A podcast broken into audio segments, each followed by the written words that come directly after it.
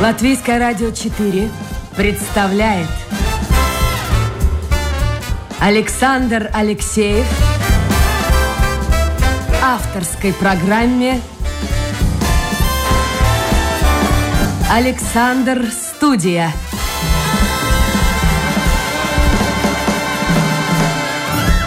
Здравствуйте, друзья! В эфире программа «Александр Студия». Как обычно, в это время с вами автор и ведущий Александр Алексеев. Сегодня мы с вами направляемся в Эстонию, в маленький городок Палдиски.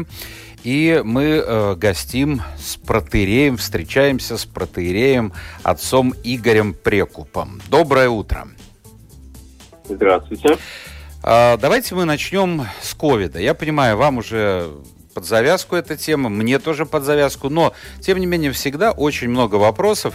Э, если я звоню куда-то за рубеж, то спрашивают, как у них там, потому что, ну, по моим наблюдениям, все страны методом тыка, потому что опыта нет никакого, они пытаются решить эту проблему. Э, как у вас сейчас? Есть какой-то комендантский час, есть ли обязательное ношение масок, работает, не работает общепит, магазины? Вот что происходит? Ну, Это не ковид? Это не ковид? Это не он. Ну да, это Бог, да, это Бог. Э, э, значит так, э, комендантского часа у нас, слава богу, не было и нет. Надеюсь, не будет.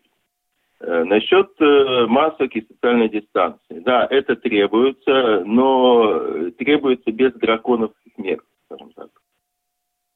Э, а ну, что вы имеете в виду? Ну, не хватают никого, не, не штрафуют. Э, там, э, ну, ну, зашел человек вот без маски в магазин, ну, ему сделают замечание, допустим, да, не более того. А у нас есть даже магазины, в которых, ну, большие торговые центры, я знаю, да я сам был свидетелем, человек приходит без маски, а ему даже дарят, тут выдают эту маску. Такого ну, нет у вас? Чтобы подарили, не замечал, да, честно говоря, не, знаете, заходя в торговый центр, я меньше всего смотрю, что там делают другие люди. Мне надо зайти, взять то, что мне надо, и уйти. Вот, а руки, а руки, а руки, скажите, пожалуйста, там надо дезинфицировать? Надо. Вы понимаете, ну опять же, вот, э, вот вы заходите, стоит э, вот эта штука, вы дезинфицируете и идете дальше. Кто дезинфицирует, кто нет, вот такой вот пристальной слежки тоже нет. Хорошо. Ну, а рестораны, кафе, магазины, скажем, одежды? Э, э, насчет э, пунктов общепита э, ничего сказать не могу. Там, ну, есть какие-то ограничения, но поскольку я туда не ходок, э, то я, честно говоря, не в курсе и могу собрать, не хотелось бы. Вот. Э, ну, то же самое касается э, магазина. Ну, ну, в общем, э, разумные меры, разумные меры предосторожности настойчиво рекомендуются государством. Я бы сказал, даже требуются. Но нету, знаете, вот такого вот давления, скажем так, да? Вот. И потом, опять же, ну, учитывается, что есть люди, которым просто врач не рекомендует пользоваться маской по состоянию его здоровья. И это, кстати, в распоряжении правительства предусмотрено. Ага. А скажите, пожалуйста, а вот э, настроение какое в обществе? Я понимаю, что Палдиский небольшой город, там 3-5 тысяч примерно так где-то живет. Сколько у вас там? Ну, нет, э, э, там почти 4 почти, ну, вот я, ну, я угадал, 3-5. А, наверное, это не так чувствуется, хотя кто его знает. У нас... Э, не 40, не 40, а 4. Нет, 4, а, а я что сказал? Нет, 3-5. А, да, да, 3-5.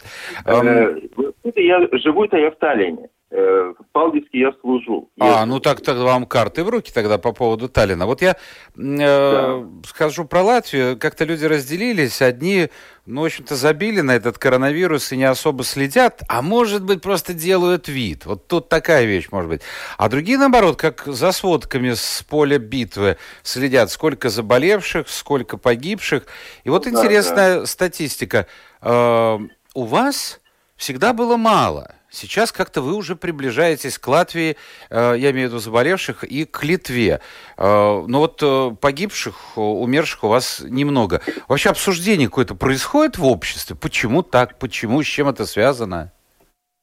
В обществе происходит и обсуждение, и протесты бывают, и антимасочники у нас есть свои, и причем так временами довольно бурно эта тема обсуждается.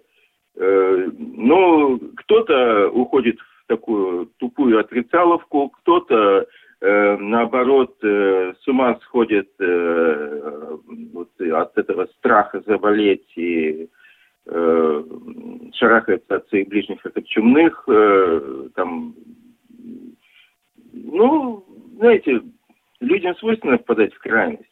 Кстати, ну, в общем-то, ничем не отличается от того, что у нас. У меня последний вопрос по ковиду. Э, скажите, пожалуйста, вот у вас приход-то, наверное, немного людей э, приходит в церковь. Сколько так вот в среднем? Ну, знаете, в лучшие времена, доковидные, э, ну, за службой, если было 35 человек, то слава богу. А по возрасту это кто? Люди старшего возраста? Знаете, вот так у нас, да, у нас Э, конкретно на нашем приходе преобладает все-таки люди старшего возраста. Э, молодые тоже есть, э, но маловато. А вот старики, вот они приходят к вам и говорят, отец Игорь, вот я вхожу в группу риска, что мне делать? Как мне может помочь церковь? А что вы отвечаете? Знаете, я сам вхожу в группу риска, если на то пошло. Э, меня, честно говоря, вот э, не спрашивали о том, что человеку делать, если он входит в группу риска. Э, я не дожидаюсь этого. Я обычно говорю людям одно и то же, что, во-первых, маски, кстати, у нас... Слушайте, вот... я бы на вашем месте вот проверился бы все-таки. По mm. поводу кашля. Я вчера тест сдавал. Ой, это хорошо. Просто к тому, что у меня, я не буду называть имя гостя, мы с ним вот так тоже тьфу -тьфу -тьфу, беседовали месяца два назад. Он говорит, не, ну так, это а. вот грипп, грипп какой-то там, ОРЗ. А потом через пару дней узнаю, что это был не грипп. Но дай это бог, чтобы э, прошло у вас все, Нет, все слава это. богу, у меня это просто горло. Ну хорошо, ну вот люди, да, допустим, обращаются к церкви, а к кому им еще обратиться? Нет, э, ну, во-первых, э, знаете, э, все-таки обращаться надо в конкрет, всегда, ну, сказать, в сферы компетенции, не в компетентные органы, а в сферы компетенции. Например, если у человека вопрос, касающийся физического здоровья, ему к доктору. Если психического, к психиатру. Если вопросы духовно-нравственного порядка, ну да, тогда к священнику. Ковид – Э, имеет, э, скажем так, духовно-нравственное измерение в том плане, э, что люди звереют и теряют человеческое достоинство. Вот это да. Так вот именно об этом я им и говорю, иногда сам вон. О том, что все понятно, и ношение масок – это не столько защита себя, сколько защита других от себя потенциально. И, то есть это, можно сказать, форма служения ближнему. Но Э, дело даже не в том, насколько человек э, серьезно соблюдает те или иные профилактические меры, а чем он руководствуется, во-первых. И самое главное, э, вне зависимости от того, считаешь ты, что маски нужны, считаешь ты, что они не нужны, ну и так далее. Самое главное – это не впадать в крайности и не терять человеческого достоинства. Ну, это действительно самое главное. Кстати, вот не впадать в крайность. Я напомню, друзья, это программа «Александр Студия». У нас в гостях, или мы в гостях у протеерея отца Игоря Прекупа. Он э, служит в Эстонии, в маленьком городке Палдиске, а живет э, в Таллине.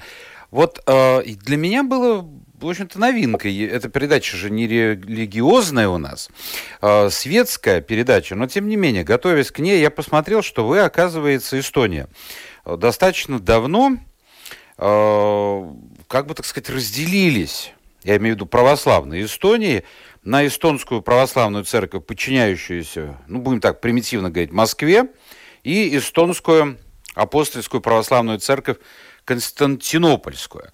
А у нас этот процесс, ну, в общем-то, как-то он так незаметно происходит, и вот эта Константинопольская церковь, собственно говоря, под, э, подчиняющаяся Константинопольскому патриархату, зарегистрирована только в 2019 году. И многие, кстати, я думаю, прихожане даже и не знают об этом.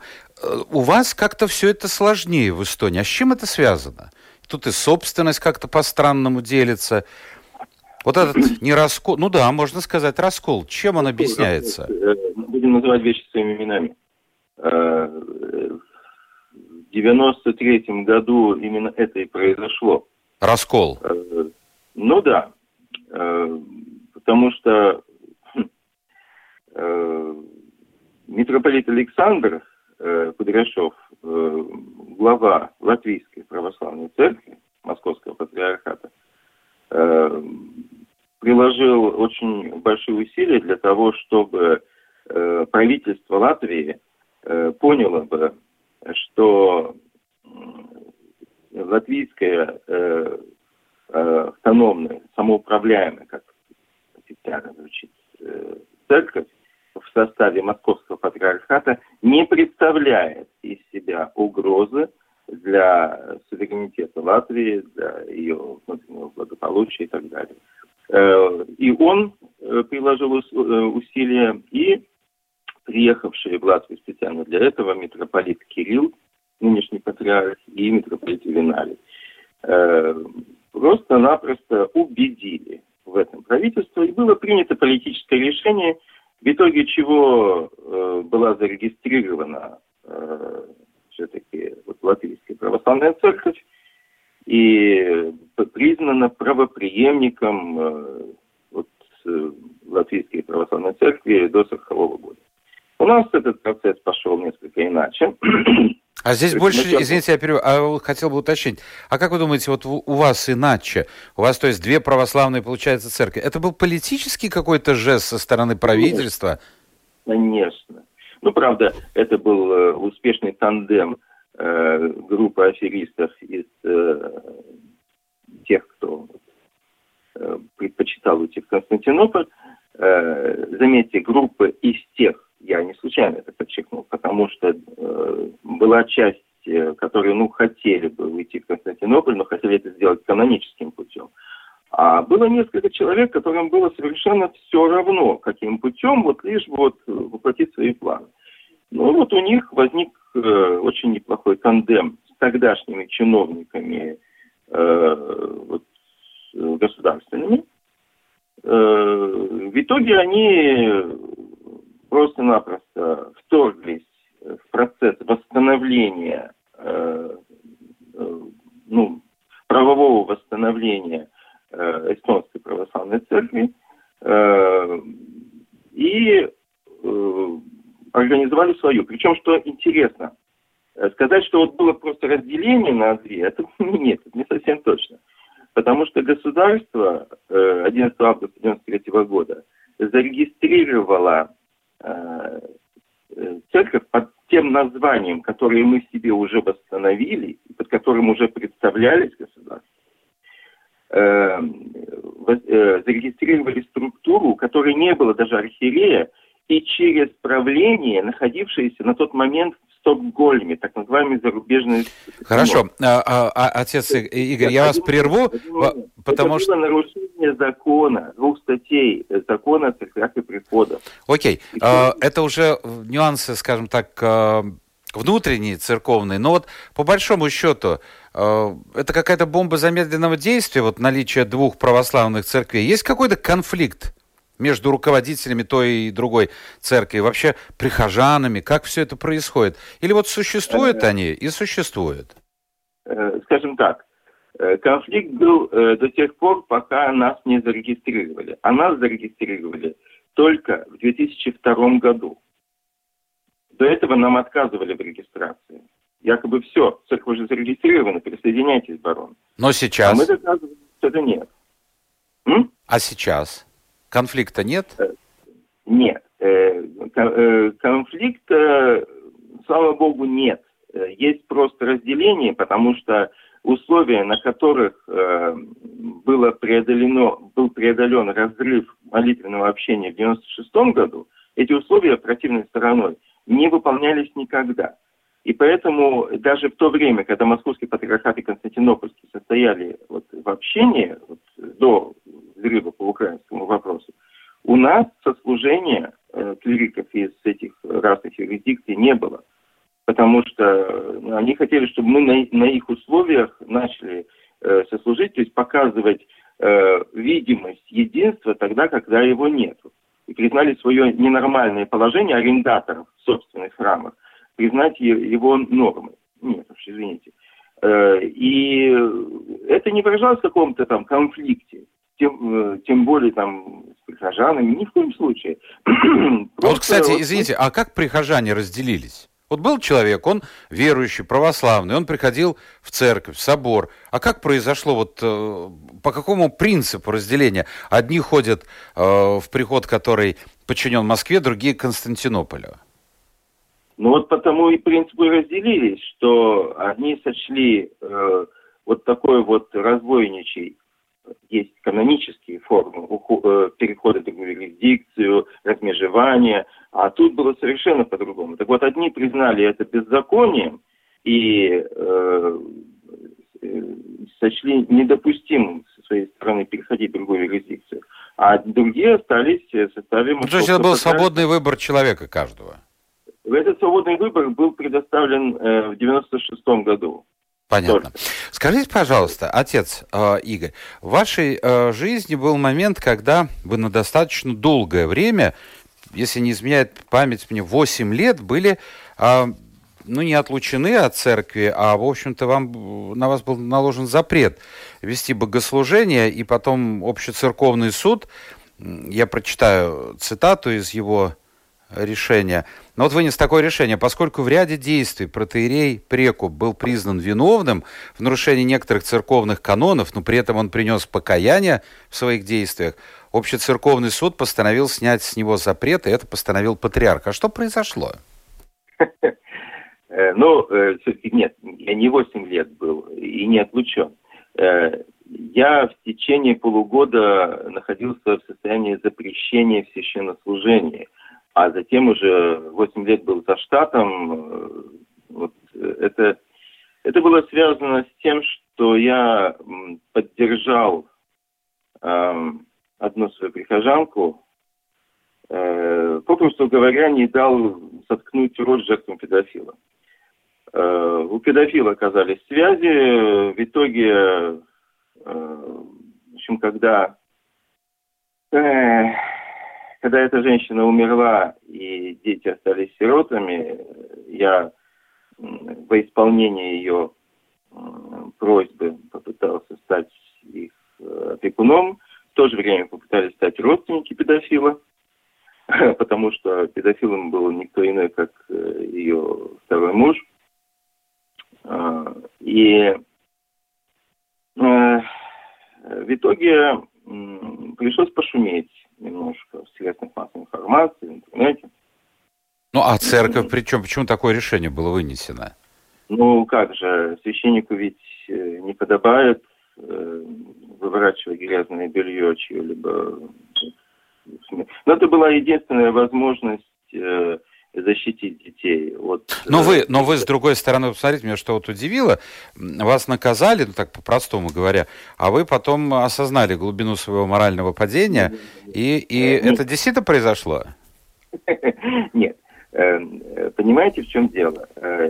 Я принес покаяние не в том, что я защищал жертв педофилов, ни в коем случае в этом я не, об этом я не жалею.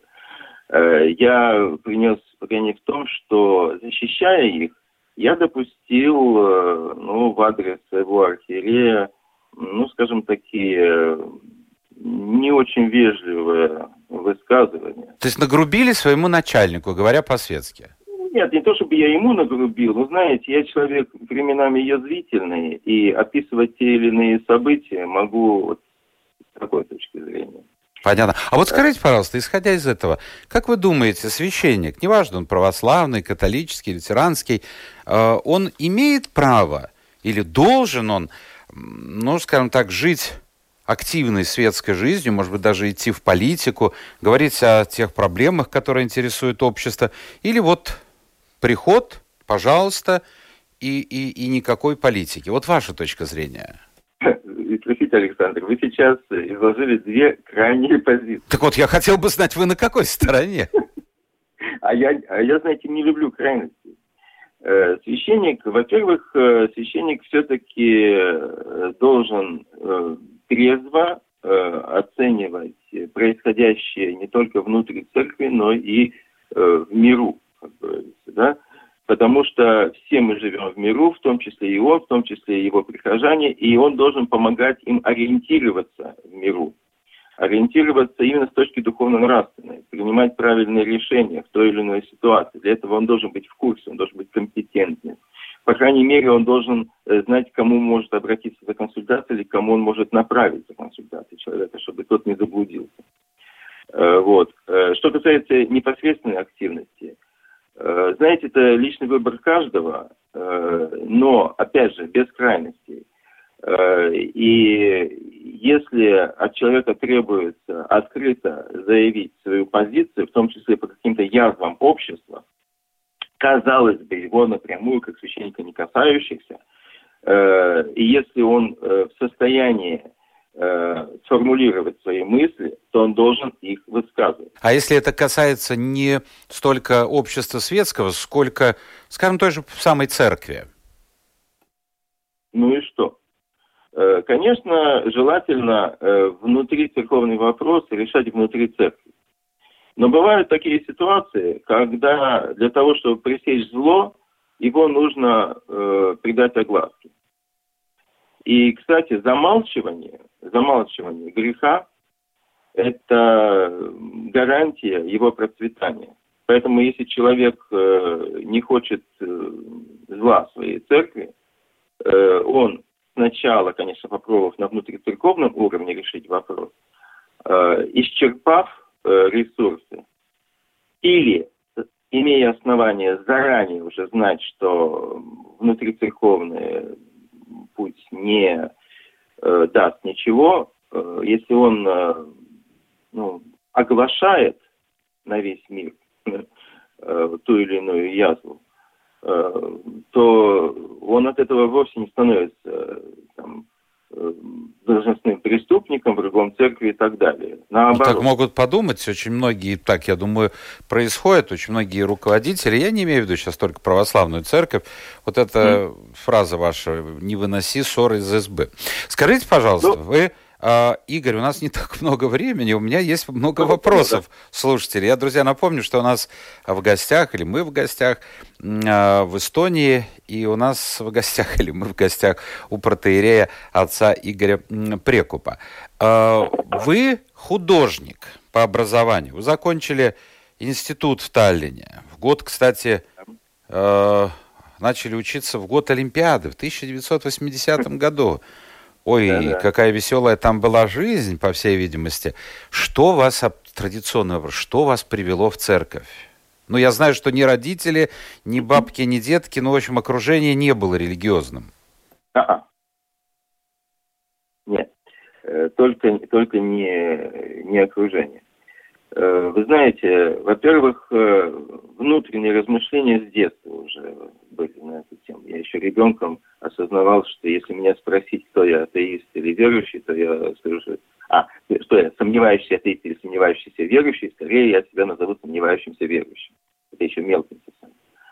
Вот. Но, э, знаете, ну вот формат передачи, он не позволяет особенно там развернуться нам ну что-то обычно происходит в жизни человека, какой-то удар. Или трагедия, э, или радость наоборот. Не обязательно это удар. Это может быть наоборот, что-то э, вот э, вдруг э, вносящее ясность. И для меня таким моментом э, вот, внесения ясности э, был случай, когда во время одного из э, застолий у нас дома э, человек, вспоминая э, свое ну, начало своей кинематографической карьеры, э, вспомнил, как он был, э, простите, социологию, как он был ассистентом на фильме «Любить» режиссера Калика. Э, и там же интервьюировали э, отца Александра Меня. А Александр, отец Александр, он же, он же биолог, э, и для молодого человека был какой-то нонсенс, как это так, человек с высшим биологическим образованием, в то же время кандидат в богословие. Потом его спросил, отец Александр, что вы действительно во все это верите? На что отец Александр ответил ему, конечно же, вопросом на вопрос – молодой человек, а вы в любовь верите? Ну, юноша со взором горящим, конечно же, сказал ему, что верит. И вот да, так вот, говорит, Бог есть любовь. И добавил какую-то чудесную совершенно поэтичную фразу. Я ее не запомнил. Молодой человек пронес сквозь годы э, вот эти слова. И вот когда я это услышал, и не знал еще, что это слова Иоанна Богослова, апостола Иоанна Богослова, э, знаете, вот во мне как вот бам, да, я подумал, если Бог есть, это любовь. Причем сразу, сразу стало ясно, что это не какая-то конкретная любовь, ее разновидность, а именно вот сама любовь как таковая, источник. И вы начали свой путь и учились в Ленинграде, то есть путь э, к церкви. Вы знаете, я вот э, давно работаю на радио, я уже могу предугадать... 15 лет. А да. пришел я, кстати, потом намного Ну, постепенно, позже. шаг за шагом все-таки. Тогда что-то, какое-то да. зернышко начало прорастать. Но вот я к тому, что я уже заранее, когда гость что-то говорит, я предполагаю реакцию слушателей. Вот вы сейчас сказали по поводу Бог это любовь. Раз, два, три послания. Ну, давайте вот одно послание. Мы так медленно уже переходим э, к, как я говорю, письмам трудящихся. Вот Илья пишет. На вас произвело впечатление высказывание «Бог это любовь», а мое высказывание «Бог это сострадание». Что вы можете по этому поводу сказать? Ведь любовь бывает эгоистической и не всегда сострадательной. Я не случайно уточнил, что Бог есть любовь не в смысле проявления э, разновидности любви, а любовь как таковая. Так вот, э, любовь эгоистичная – это, извините, не любовь, а ее подмена. Э, ну, как-то искаженная любовь. Ну, вот, знаете, вот бывает человек с ровной спиной, здоровым позвоночником, бывает э, с искривленным, да? И в том в другом случае это позвоночник. Но искривленный позвоночник – это кошмар на всю жизнь. Э, так вот, э, любовь тоже может быть кривой, э, если в душе у человека кривизна. И вот эту кривизну в душе надо исправлять аккуратно, ломая. И тогда выправится и его любовь тоже. А что касается сострадания, то нормальное сострадание вытекает именно из любви. А сострадание без любви э, это, это что-то такое совершенно непонятное, невообразимое, ненормальное. Еще два послания по этому же поводу. Я уже тороплю, тороплю, потому что время-то все меньше. А, я ожидал, что подобная реакция будет, и, в общем-то, это логично. О какой любви можно говорить со стороны Бога, когда такое творится в мире? Ну вот можно... Про ковид они, кстати, не, не написали. Войны, голод. Ну добавим и сюда ковид. Да, Какая же вопрос, это любовь? Конечно. Э, вы знаете, во-первых, э, э, давайте исходить из того, что наш мир, может быть, он и лучший из миров, как говорится, но это мир в состоянии падения. И вот из этого падения Бог выводит мир, но выводит его, не нарушая свободы человека, потому что по-другому человека не спасти. И ради того, чтобы спасти человека, Бог становится человеком. Согласно христианству. Хорошо. Вчера Дима слушал... А принимает на себя все страдания. Я понял. Вчера Дима слушал Кашпиров. Господи, он еще жив, Кашпировский? Это же... А нет, я действительно не знаю. Я помню, он там заряжал воду или что он там делал. Оказывается, у него есть YouTube-канал. Ну, что-то там, что-то там было. Э, он позиционирует Бога как совокупность всех законов мироздания и векторов нашего пути неисповедимого. Вы согласны с ним? Да не совокупность он законов. Совокупность законов э, в архиве. Или в кабинете э, министров. Вот они принимают да, ну, совокупность законов. Ну, где-нибудь там у прокурора, там, да. Бог не совокупность законов, он сам есть закон. Он источник закона, он творец закона. Закона, который а, отблесками своими воплощается в лучших законах человеческих, закона, который проявляется в законах природы, закона, против которого постоянно выступает человек, пытаясь все переиначить. Хорошо. А вот объясните, пожалуйста, это от меня вопрос, я всем священнослужителям задаю его. А, собственно говоря, зачем все это? Все это очень правильно написано, там, не кради, не, не желаешь жены ближнего и тогда Все это правильно. Но сколько лет-то прошло? Если даже взять вот, вот верующие, неверующие, ну, в любом случае, кто-то считает, что это действительно э, от Бога пошло, кто-то считает, что это просто памятник, э, литературный памятник прошлых эпох. Ну, две тысячи лет, так, грубо говоря. А ведь человек-то не изменился. Как из, изменял своей жене, так и изменяет. Как воровал, так и ворует. Смысл-то в этом? Знаете, это э, очень так общо сказано. Э, кстати, что касается э, 10 заповедей, так не 2000, а ого, намного больше. Э, знаете что? Э, человек э, делает то, что он выбирает. Но вот э, э, если бы совести было достаточно, не, не было бы нужды в писанном законе. Э, писанный закон – это напоминание для совести. Э, и кому-то это напоминание помогает, кому-то оно э, излишнее а э, кому-то оно мешает, и тогда человек либо пытается как-то так вот сам себя обмануть, перехитрить, лишь бы только нарушить, либо нарушает в наглую. Так вот, э, были разные эпохи в истории. И я вас уверяю, в эпохе, когда было принято прислушиваться к закону Божьему, э, э, зла, безусловно... А когда это было? Подождите, скажите мне, пожалуйста, когда это было? Э, Э, ну, пока, э, скажем так, в зависимости от того или иного государства, э, когда ну, атеизм не становился мировоззренческой нормой. Но все равно воровали, ну и в средние века воровали. И, и ничего же не меняется. Нет, нет, простите, зло существовало всегда. Вопрос, во-первых, его э, открытость во-вторых, его э, масштабность. Э, понимаете, вот, например, если взять аборты, их делали всегда, во все времена. Но совсем другое дело, когда их узаконили.